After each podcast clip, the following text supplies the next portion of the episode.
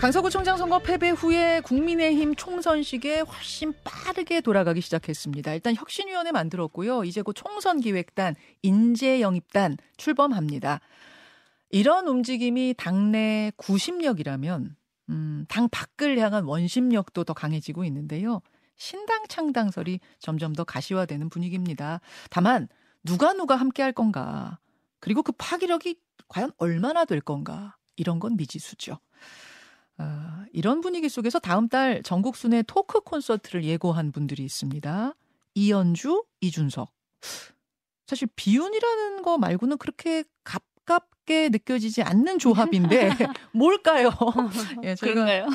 국민의힘 이연주 전 의원 모셔봤어요. 네. 어서 오십시오. 네, 안녕하세요. 어, 콘서트 얘기하기 전에 네. 우선 당에 어제 이제 큰일이 있지 않았습니까? 혁신위원 12명 인선. 아, 이거 큰일인가요?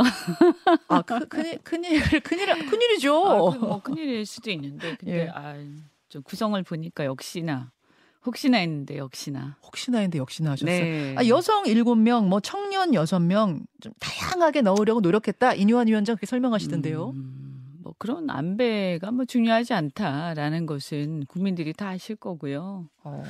저는 뭐 어제도 제가 그런 비슷한 얘기 어디서 했습니다만 이 이런 어떤 뭐랄까 사람 얼굴 내세워서 그 구성으로 뭔가를 표시하고 메시지를 주고 뭐 그 자체도 나쁜 건 아니라고 저는 생각해요. 음, 음. 근데 그게 본질은 아니잖아요. 아, 그러니까 그게 플러스 알파가 돼야 되는데 이것만 있으면 안 되지 않습니까? 저- 정작 제일 중요한 건 본질이다. 네. 그럼 뭐냐면 왜 혁신을 해야 되는 상황에 왔느냐에 음, 음. 대한 정확한 진단이 우선 돼야 되는 거죠. 음. 그런데 이게 지금 보면 왜 그럼 혁신해야 되는 상황이 왔냐. 지금 까지 1년 반 넘게 대통령께서 제일 중요한 건 그거죠. 대통령께서 민심하고 너무나 괴리된 국정을 해오셨고요. 음. 그게 그 1년에 어떤 한두 가지가 아니라 쫙 쌓인 거 아닙니까?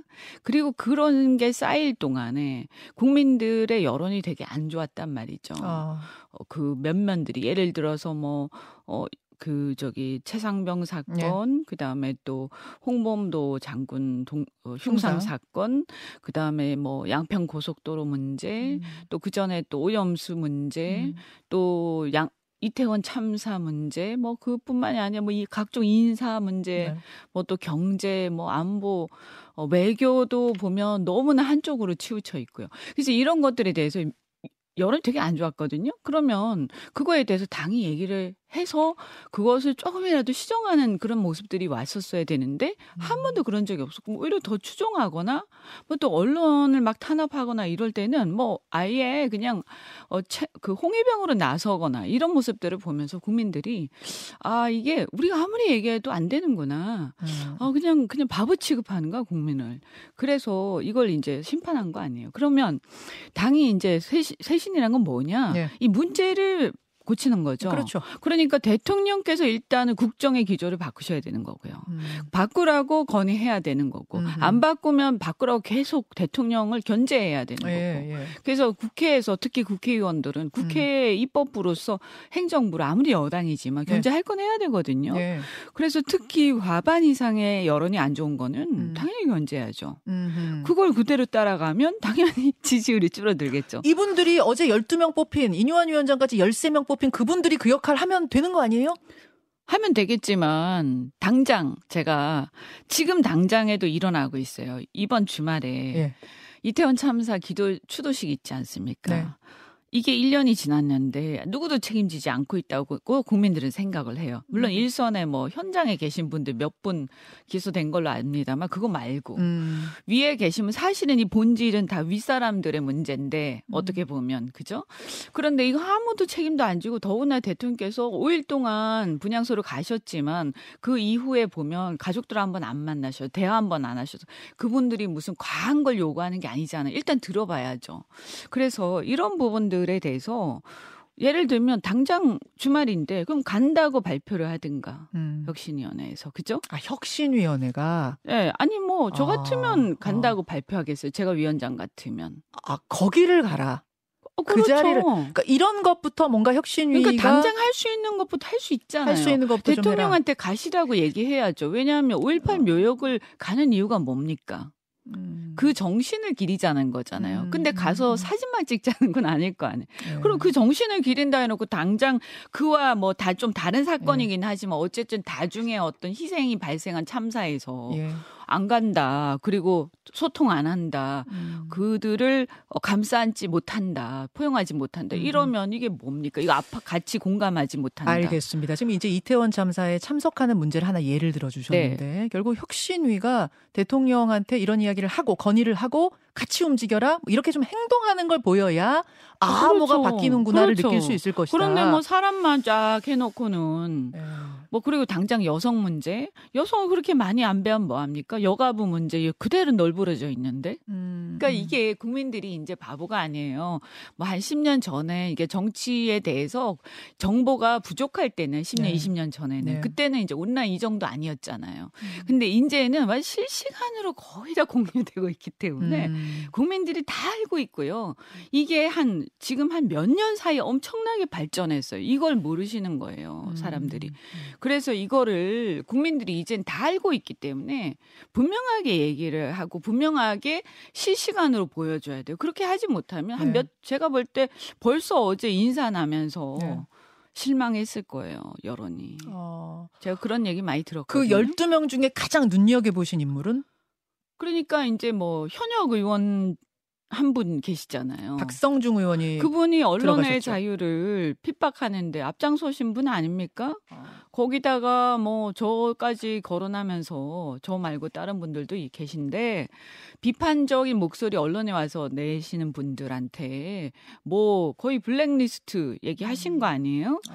그래서 이런 어, 비민주적이고 시대착오적인 사람을 갖다 혁신위원회에 넣어서 그럼 무슨 혁신이 반혁신이지 어. 제가 볼 때는 어, 아, 바, 아, 아, 혁- 혁신이 어렵겠다 정도가 아니라 반혁신이라는 느낌까지 아니 드셨어요? 그런 분은 반혁신의 대표적인 어. 인물이죠. 아니 언론에서도 다 아시잖아요. 거의 뭐 앞장서다시피 하셨는데. 그분 그러니까 현역 의원으로 딱 한 분 들어갔는데 그분이 들어가는 걸 보면서 아 혁신위원회 어, 이거 그렇죠. 아, 이런 생각 어. 아니 그래서 실망하셨단 예, 말씀. 아니 우리 음. 언론 문제도 마찬가지. 지금의 가장 네. 국민들이 심각하게 생각하고 진영 대립 때문에 아무것도 안 된다 이거잖아요. 음, 음, 그런데 언론마저도 언론의 성향은 있을 수 있지만 음. 언론마저도 진영 대립의 그 틀 안에 넣어가지고 네. 막 괴롭히고 상대편이면 막 괴롭히고 이런 것들이 너무 눈에 띈단 말이죠. 알겠습니다. 점수를 그럼 주신다면 얼마나 혁신위원회 13명으로 구성된 이제 출발하니까 네, 너무 박하게 드리면 네. 또 그러니까 어. 전한 70점 정도 70점 드리겠습니다. 정도. 아, 앞에 비판하신 거에 비해서는 그래도 네.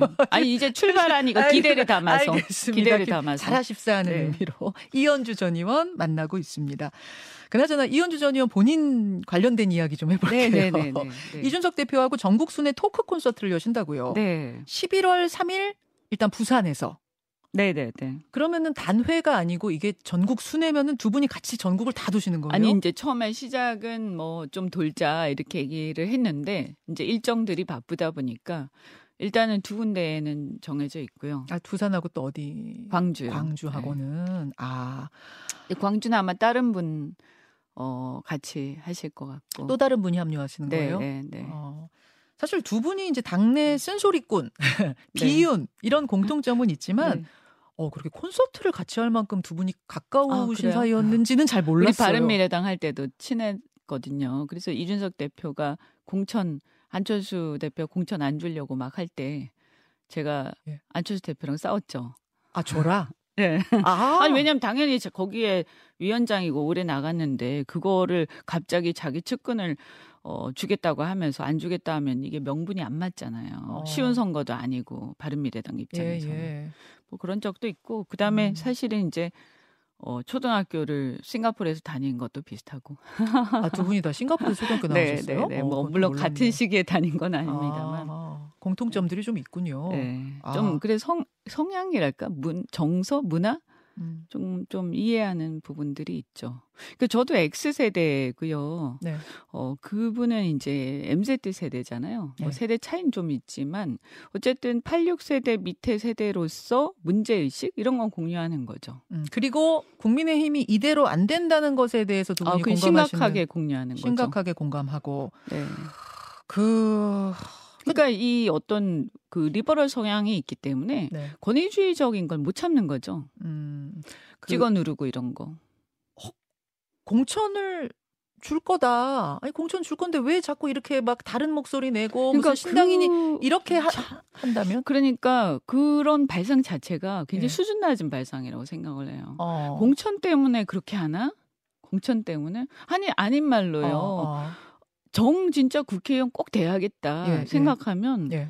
그냥 뭐 1인 정당이라도 만들 정도의 능력은 다 되는 사람들이죠. 음. 예. 그게 뭐 그래서 뭐 떨어질 수도 있겠지만 전 될 거라고 생각하거든요. 그러니까 1인 정당이라니까 무소속으로 출마. 예, 예, 뭐 예. 아니 무소속으로 출마를 할 수도 있고요. 네. 물론 무소속 쉬운 건 아니에요. 아, 뭐 쉬운 건 어, 그리고 아니지만. 뭐 음. 어, 비례 정당으로도 출마할 수 있고요. 음. 뭐 최악의 경우에 그렇게 해도 당선은 될 수 있다. 또 뭐 장담할 수 있는 건 아니지만 어쨌든 내 힘으로 또는 그, 어, 그분의 힘으로, 어, 자, 각자의 힘으로 돌파할 수 있는 역량은 전 된다고 봐요. 음. 장담할 수 있는 건 아니에요. 물론 예, 쉬운 건 예, 예, 아니지만. 예. 그런데 그런 공천에 목매달고 그럴 정도로 그런 거 아니란 얘기죠. 아. 그런데 이제 제 얘기는 뭐냐면 이게 중요한 건 공천이랑 당과 함께 한다는 건데 이 당의 노선과 가는 길이 우리가 볼때 좀 자랑스럽고 나가서 마이크 음. 들고 얘기할 수 있어야 되잖아요. 아. 근데 양두구육 상황이 오면 안 되잖아요. 양두구육 상황. 그러니까 지금 이게 아니다 싶은 상황에서는 공천을 준다고 해도 받기 어렵다. 뭐 그렇죠. 명예롭지 않다 이런 말씀. 네, 그렇죠.